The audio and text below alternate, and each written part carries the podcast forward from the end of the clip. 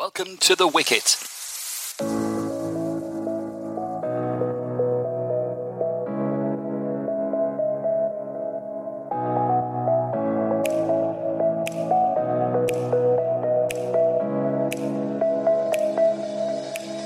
Hello and welcome again to The Wicket, where we chat all things cricket. With me, as ever, are Jon Pike, Arab News columnist, and Subas Humagain, Arab News cricket reporter. Hello, gentlemen. How are you? Good morning. All good. Morning, Brian. All well. We've got plenty to talk about as ever. Uh, we talk Test cricket, uh, first looking back at the thrilling second Test between Bangladesh and New Zealand, and then looking ahead to the start of the Australia Pakistan series, which gets underway in Perth. We talk women's cricket with England winning the T20I series against India, while Pakistan and New Zealand and also South Africa and Bangladesh continued their white ball action. We reflect on the Women's Premier League auction, who were the winners and losers. We look back on the West Indies One Day International Series win against England and touch upon the England touring side announced to India and one or two shocks there. We chat about the start of India's tour to South Africa, touch upon Ireland's T20I series win in Zimbabwe, and also the Asian Cricket Council's Under 19 Asia Cup in Dubai, which has thrown up some great stories. So, as ever, lots to discuss. So, here goes. Starting with Test cricket, the second match of the two Test series between Bangladesh and New Zealand produced a low scoring thriller. New Zealand won by four wickets, chasing just 137 for victory in the fourth innings, getting home thanks to Glenn Phillips and Mitchell Santner, who added an unbroken 70 after the visitors had been reduced to 69 for six. Phillips was the star of the show on a pitch that gave plenty of assistance to the spinners throughout, as uh, he also rescued New Zealand's first innings with a counter attacking 87, and uh, there were eight wickets for Ajaz Patel. Jon, it was an exciting match, but was the surface fit for what is held up to be the highest form of the game? I asked, as the whole match only lasted 178 overs, and Tim Southee, the New Zealand captain, afterwards labelled it as the worst pitch he'd come across. In fact, the ICC also labelled it as unsatisfactory in their uh, post match report. If you value the future of Test cricket, then clearly pitch like that is, is not good enough. Tim Southee was unusually outspoken. And following on from what you said, I think the ICC have actually um, awarded a demerit point, if, if you can award a demerit point. I think naturally first thoughts turn to the curator. I believe he's a, an experienced Sri Lankan. He's been there since 2010, and I think he had his contract extended in June of this year for another two years. And I think the matter runs a bit deeper. Bangladeshi captain Shanto was uh, quoted as saying that when we play tests, we are not here to improve. This is not a place for practice. We are trying to win the test. So one suspects that the curator is actually the direction to prepare helpful pitches for, for Bangladesh, that is, and Shanto's only regret seems to be that Bangladesh did not bat well enough in the first innings. Nevertheless, I think you have to give you know, huge credit to, to Phillips and uh, and Santner for for pulling off that um, victory partnership. Yeah, it was an exceptional stand from those two in the face of, well, almost certain defeat, it appeared, when they came together. Subas, the other major talking point of the test was Mushfiqur Rahim's dismissal, out obstructed the field. He played a ball down from Kyle Jamieson next to his stumps and then flicked out his hand at that ball. New Zealand appealed and Mushfiqur was uh, given out. Now, prior to 2017, that would have been a handled ball dismissal. But in that year, it was brought under obstructed the field in the laws of cricket. What did you make of the whole thing? I think there was no debate uh, whatsoever from both the teams. Uh, Rahim he knew that the ball was going to our system, but uh, the action was reflex. But uh, he he never had a second doubt that he would be given out. I think uh, it was reflex, but was against the law. Good thing that there was no talk about the spirit of the game in here and there that has been uh, in such dismissal. But uh, I think Rahim was rightfully out in that in that case. So the series was shared, and uh, I suspect Bangladesh will look on that as a missed opportunity for a first series win against the Black Caps. Australia against Pakistan now, and as we record this podcast on Wednesday, December the 13th, it's the eve of the first test of the three match series between those two sides in Perth. So let's preview the action.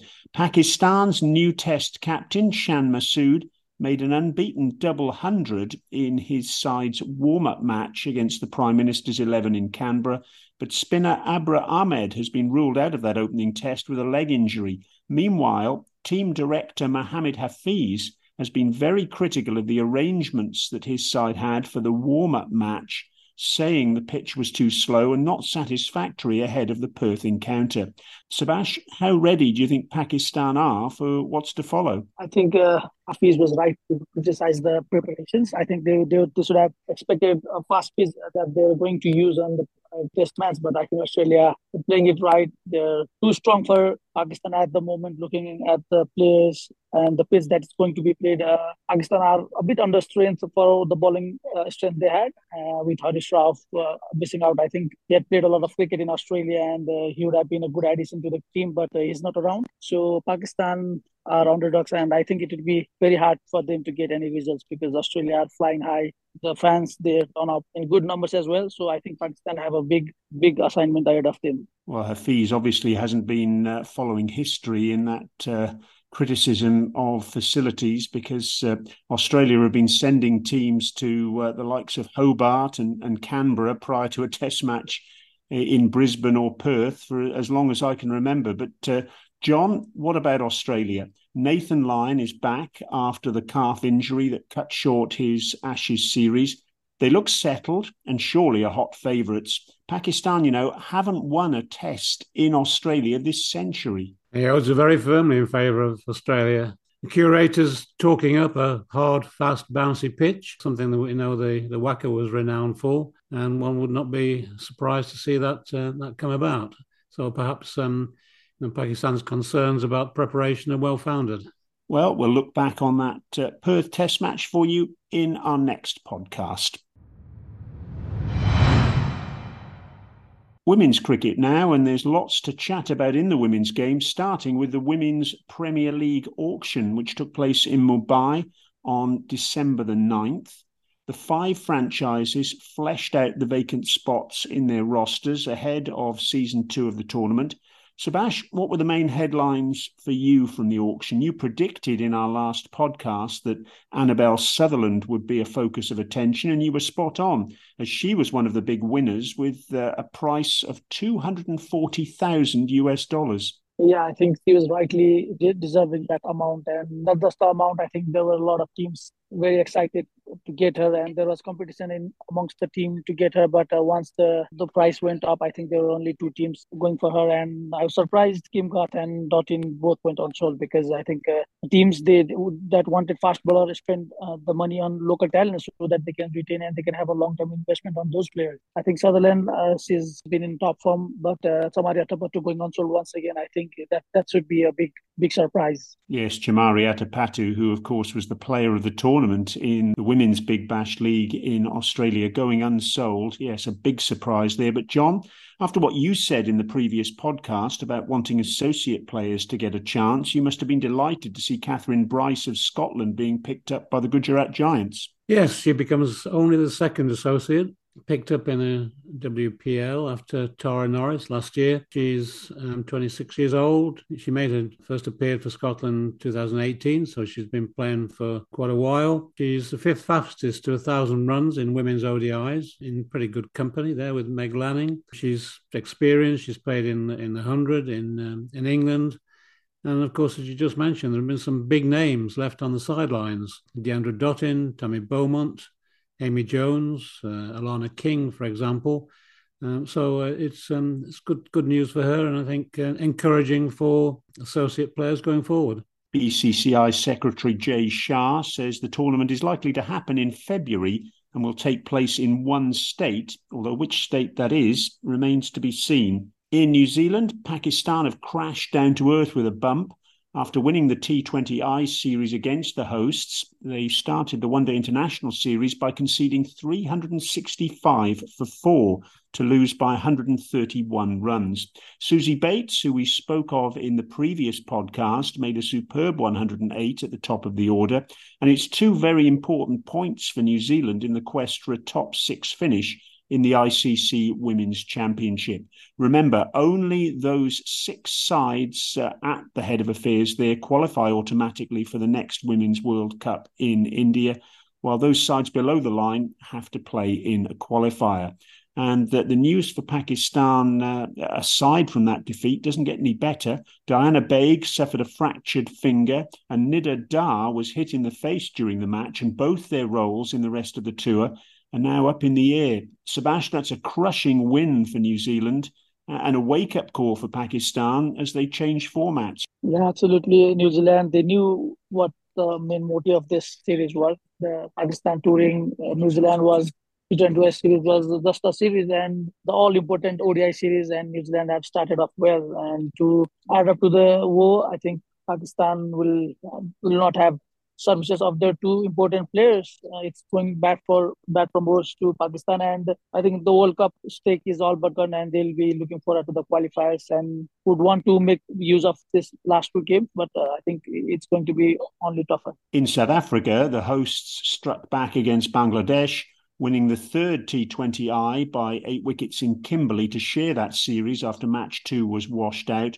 Laura Wolvaardt was back in the side and made an unbeaten 49, and that's more like the form, uh, Jon, that we expect from the T20I uh, World Cup runners up, isn't it? It certainly is, um, by eight wickets in the 15th over. It's worth noting that the player of the match was 19 uh, year old debutant, Ayanda uh, Hlubi and not the captain. Hlubi struck twice in two balls in her first over of international cricket, which is a pretty um, impressive and dramatic start. And it's also worth noting that the player of the series was as Bangladeshi Shorna Akter. She scored 23 runs in that match, but got the award on the basis of 5 for 28 in the first match, which Bangladesh won. Yes, uh, promising signs there from Bangladesh, even though they lost that last match certainly women's cricket there seems to be very much on the up. England won the T20I series against India in Mumbai by two matches to one, winning the first two games impressively before a rather limp batting display in the final match gave India a consolation success. Jon, what were your takeaways from that uh, England India women's series? Great to see Sophie Ecclestone back, wasn't it, uh, after her shoulder injury last summer? And she was a crucial player in England's success with seven wickets. Yes, it's always good to see Sophie bowling. Um, I think there are also top performances from the spinners, Charlie Dean and Sarah Glenn, who averaged less than 12 with the ball. England did rest players for the third match, and, and I think India got better across the series. Some of England's players, of course, have been playing in the Big Bash in Australia. India's of course haven't. And it does take time to adjust to different formats, and it will be interesting to see how both teams cope with the switch to red ball cricket after a very, very short break. And it's incredibly nine years since India last hosted a women's test match, and they've only played two more since, and they were in the 2021 22 season. Yes, we've got that test match to look forward to. That's uh, the next action for these two sides. We'll chat about that next time here at the wicket. But Subas, in the meantime, what did you make of India's performances in the T20I series? Whereas I think uh, they should have won the series if the if the bat, batter has come up for the second match. I think uh, they were totally outplayed by the bowling, uh, especially top order. Uh, the opening stand didn't stand in all three matches. Uh, Shafali Verma fired in the first game, but I think after that uh, she faltered in the booth and Smriti kept the innings. But I think uh, batting was batting side. I think India should have expected better performance from the batters. Bowling it was average. The second game, I think they tried to make a game out of defending 81, but it was too low for a total to be defended. Let's talk now about West Indies and England, the men's uh, teams. West Indies won their three match ODI series against England, securing that success with a four wicket victory in a rain affected game in Barbados after England had levelled the series in game two in Antigua with a comfortable six wicket win that included a return to form with the ball for Sam Curran. On top of that, on Tuesday night, December the 12th, just before recording this podcast, the West Indies won the first T20I of a pre Christmas series by four wickets after England could muster only 51 from the final nine overs of the innings before a recalled Andre Russell blasted the hosts to victory with the bat. Jon, that's a dispiriting uh, one day international series loss for England, isn't it? Lots of fresh faces, uh, but uh, the team really do need a pick me up, don't they, after a disastrous uh, World Cup? So uh, this was hardly what the doctor ordered. I think it's uh, disappointing rather than dispiriting for me. As you mentioned, the new look team, uh, younger players, they were in a position to win the two games that they lost. I think the most disappointing me was slumping to 49 for 5 in the third match. In the first, they were done by the brilliance of Shai Hope and uh, Mario Shepherd. I think there's a real concern uh, around Buttler, although he did get some runs in the T20. And I think Brook as well isn't really firing, and, and uh, I wish he'd stop getting run out.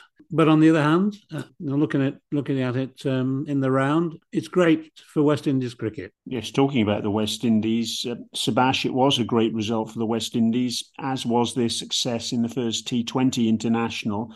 But I guess you could argue it was overshadowed by the news that Jason Holder, Nicholas Pooran, and Kyle Mayers have all turned down central contracts. What do you make of that? I think this is a story repeating all over the West Indies. Uh, we saw big names like Pollard Bravo pulling out the names in previous years. I think there have been other instances in other boards as well. And with franchise cricket coming up, I think we'll see more of these. But uh, surprising is that uh, this is a World Cup year and they're playing World Cup in home conditions. So I think one can expect these players to turn up in the World Cup, but uh, turning down central contract, I think there's a huge issue coming up uh, with franchise cricket versus international cricket.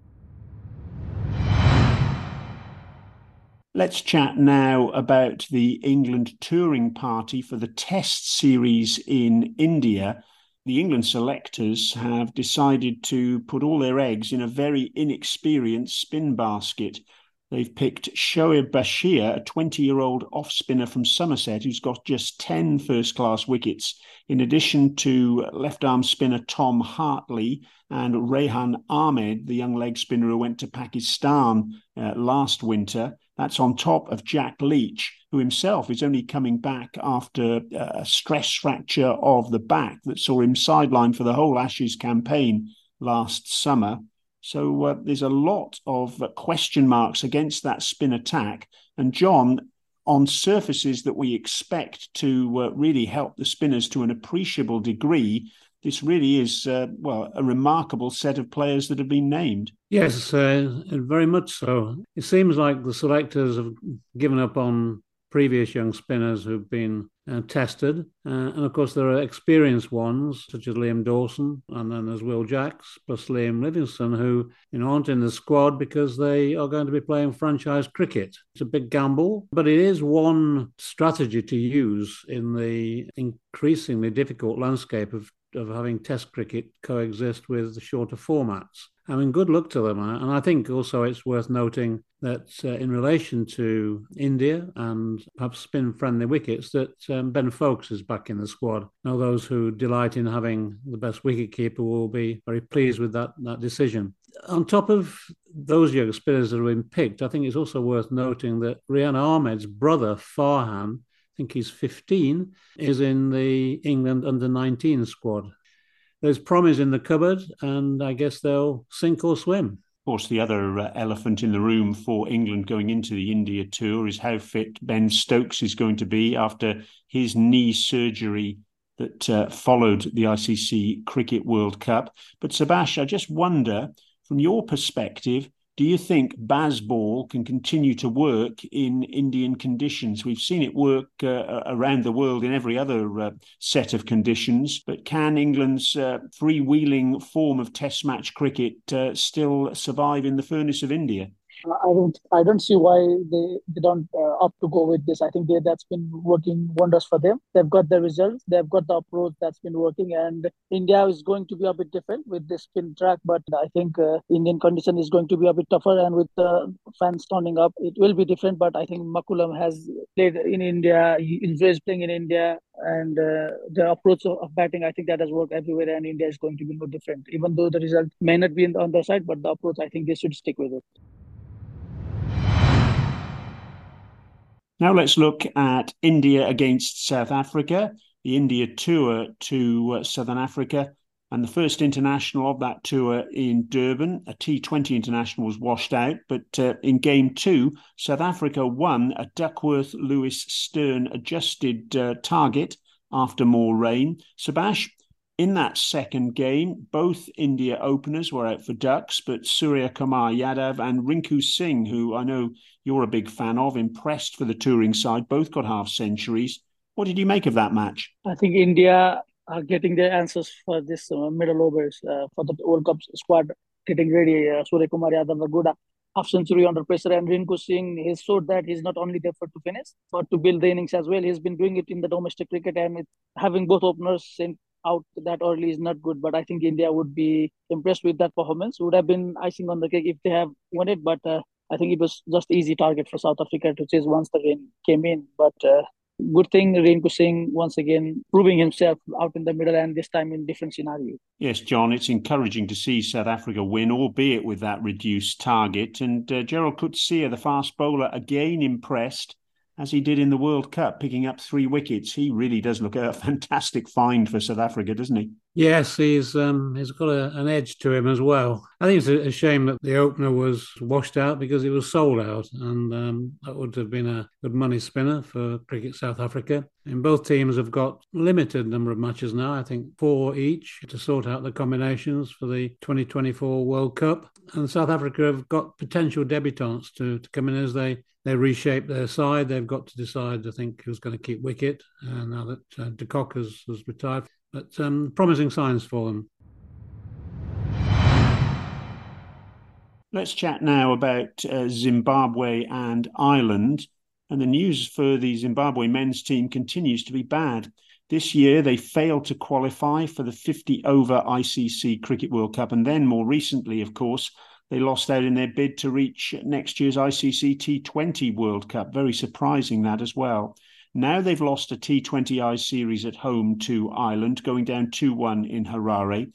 Jon, it's a great result for the Irish in Paul Stirling's first series as a full time white ball captain. Harry Tector was outstanding in the decider, along with George Dockrell in a run chase that gave Ireland a six wicket win. What were your impressions of the series? Well, I think it's terrific for the Irish, having lost the first match by one wicket off the last ball. They certainly regrouped had a comfortable win in the second match, and at 37 for four in the third, chasing 140. It was, as you say, an impressive effort by Tector and Dockrell. And uh, don't forget that Tector also starred in the run chase in the second match when they chased down, what, 166 uh, with only two balls to spare. So real uh, nail biting efforts, and, and Ireland showing an ability to win in tight situations encouraging signs for Ireland, but another disaster for uh, Zimbabwe, Subas, to add to that catalogue of woe this calendar year.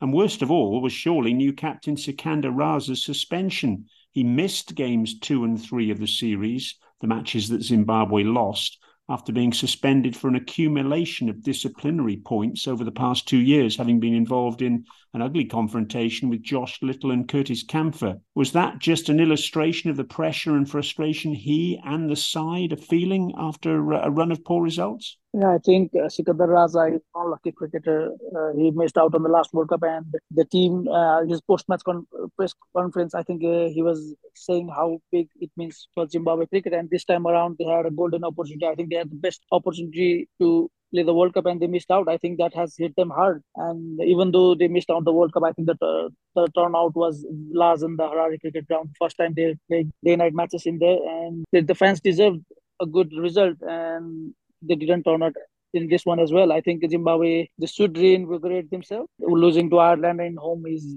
never a good result after missing out on a World Cup. And Sikandar Raza's suspension, I think, he's going through a rough phase, but he's an excellent cricketer. He's been retained in IPL franchise, so that, that, that means a lot for an individual. And I think he should get back to firing to Zimbabwe if he if he wants to prove himself in national colours as well. As we record this podcast on Wednesday, December the thirteenth, uh, a one-day international series between the two sides is starting, and we'll update you on that next time. Let's have a chat now about the Asian Cricket Council Under 19 Asia Cup that's uh, taking place in Dubai. The tournament got underway on December the 8th. It involves eight teams, six of which are off to South Africa for next year's ICC Under 19 Cricket World Cup. That's India, Bangladesh, Sri Lanka, Nepal, Afghanistan, and Pakistan. The other two sides on show are the hosts, UAE and Japan. Subas, what have you made of things so far? I know you've been following it quite closely. There's been a crushing win for Pakistan over India, a great success that by eight wickets, and the UAE beat Sri Lanka. What have your headlines been? I think Pakistan should be the headlines. Uh, that win against India, that was an excellent batting performance, and Pakistan's investment in junior cricket recently has been the difference. I think they had a Pakistan Junior League just for the under 19s, and they had junior players from around the world play in that series, and that surely made their talent ready for this. And they've come in, they've, they've won with ease against Nepal, against India. They just continued. And UAE, I think their home conditions, they used that for their advantage, so beating Sri Lanka in under 19s. I think that that was a huge result for the under 19s team that missed out on a World Cup. So overall, I think it, it has not been a good story for Nepal, but uh, Pakistan and uh, UAE win. I think that, that that's really the headline. Jon, there's been a huge level of interest in the tournament with tens of thousands of people tuning into the Asian Cricket Council streams. Is the message that we need more of these events to help the teams transition to senior cricket? I'd be interested in seeing a geographical breakdown of those viewing figures, see how much is skewed towards you know, the India Pakistan match. As Sebastian says, Pakistan look to have a good young talent pool. Um, but I think the answer to your question is yes, especially for those countries and teams with less facilities and fewer opportunities to play. It's interesting you mentioned the viewing figures there, Jon. Uh, at one stage, I know uh, the number of people watching the Nepal Afghanistan stream was in excess of the, the India Pakistan stream, if you can believe that. So that, that just goes to show the level of interest in those two emerging countries. And Sebastian, just put your Nepal hat on for a moment. What have you made of their performances? Uh, they had suffered a crushing loss at the hands of uh, India. But of course, they've got the ICC Under 19 Cricket World Cup coming up soon. What is their progress like towards that event? The performance has been optimal. I think uh, we expected some fights from the batsmen, but uh, it has gone from bad to worse. The conditions, I think, that has got a big role to play. Uh, now that the World Cup has been shifted to South Africa, the pitches that have been used in this tournament has been pace bowler friendly. So we we've struggled against pace in our long history. So uh, the under 19s is no different. Uh, I think there's a lot of learning to take away, uh, especially that game against Pakistan, playing against quality fast bowlers. we didn't play well at the top, but middle order made sure we play good spin but once again, against India, we struggled with the pace bowlers. And I think that's what we're going to face in South Africa as well. So I think we should make use of this uh, poor performance, see what's wrong, uh, maybe make a few changes in the squad. I think we made three changes in this squad after two years because the, the team had been gelled in, and but none of these new new players uh, performed. So I think uh, it's going to be back to the drawing room for the coach and look what's wrong, what went wrong, and be ready for the World Cup. Yes, the ICC have released the schedule for that Under 19 Cricket World Cup next year in January and February in South Africa. It'll take place in five venues: East London, Bloemfontein, Kimberley, Potchefstroom, and Benoni with the final at the latter venue on Sunday, the 11th of February. Another news line is that the Abu Dhabi T10 has wrapped up for another edition and it's been won by the New York Strikers, last year's runners up, who beat the Deccan Gladiators in the final. The strikers included Kieron Pollard and Sunil Narine, whose two overs uh, produced two for six in that final. Remarkable figures in a T10 game, and that was fairly decisive. While uh, Deccan featured Andre Russell, who we've mentioned already on this podcast, who's been recalled to the West Indies T20 squad for the series against England, perhaps with a view to next year's T20 World Cup. Jon, it's not a format for the purists. But it's a tournament that's endured, and now uh, Sri Lanka is set to adopt the same format. What do you make of it? You can probably guess what I think about it, but there is more of it played than, than one realizes. And the Abu Dhabi tournament tends to get the headlines, but as you say, it's due to start in Sri Lanka, uh, I think also in Kenya, possibly Fiji and Malaysia. There's already the Zim Afro tournament, there's the US Masters, and of course, there's the European Cricket League. I mean, whatever next? Five overs? The biggest issue for me, out of a number of issues about it, is the number of players who may or do not get a game, and the, particularly also the advantage that's provided to the team batting second. I think the stats show that 70% of teams batting second actually turn out to be the winners. And Subas, do you think it's a format that helps grow the game in non traditional markets? Cricket wise, I think no, but uh, entertainment wise, I think uh, it, it, would be a good medium to get to these markets. But uh, if you see skill wise, I think there's a, there's very little twist for the bowlers in these games, and it's it's about hitting, hitting, and only hitting. So to get into the uh, newer teams, I think entertainment wise, it would be good for the spectators. But for cricket, I think it's a big no.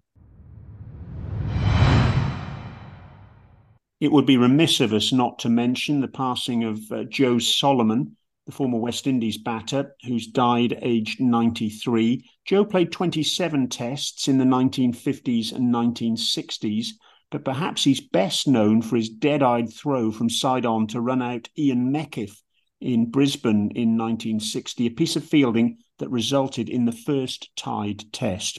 I was fortunate to meet Joe in 2000 at a 40 year reunion of the two teams for that match, and he was a lovely individual. Some sad news then, but of course, he created an iconic moment in the history of the game, and for that, we should all be eternally grateful. Jon, uh, what are your thoughts on the passing of Joe Solomon? Yes, as you say, an iconic moment. It's certainly one that uh, helped build up my interest in, in cricket as a, as a young man. And the comment that I remember most about, about the piece of fielding was Garfield Sobers, who said that had the ball gone to anybody else in the West Indian team, Meckiff would have got the one run that he needed.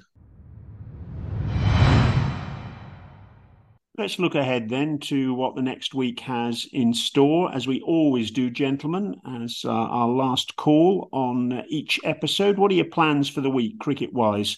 And what are you looking forward to? Subas, first of all? Yeah, I'll be at the domestic cricket back again in Nepal. The women's tournament is starting next week, and I'll have, be at the, at the tournament with an eye on Pakistan Australia series. And Jon, what are you uh, up to? Well, as usual, trying to keep warm with thoughts of uh, the Caribbean, hoping that disappointment doesn't um, uh, turn into feeling um, dispirited. I think on a brighter note, looking forward to the, the test match, the women's test match between India and England to see how they adjust and to see if England can show some dominance in that format. Well, plenty to look forward to, as there always is at this time of the year in the cricket world, of course. But uh, that's all for this episode of The Wicket. Thanks very much for joining us. We'll be back soon with more cricket chat from the Gulf region, Asia, and worldwide. Please don't forget to like, subscribe, and comment on what you've heard wherever you get your podcast. We'd love to hear your feedback and let us know if there's anything you'd like us to feature in future episodes. For now, though, this is Brian Murgatroyd along with Jon Pike and Subas Humagain saying thank you very much indeed for listening, and we look forward to your company next time.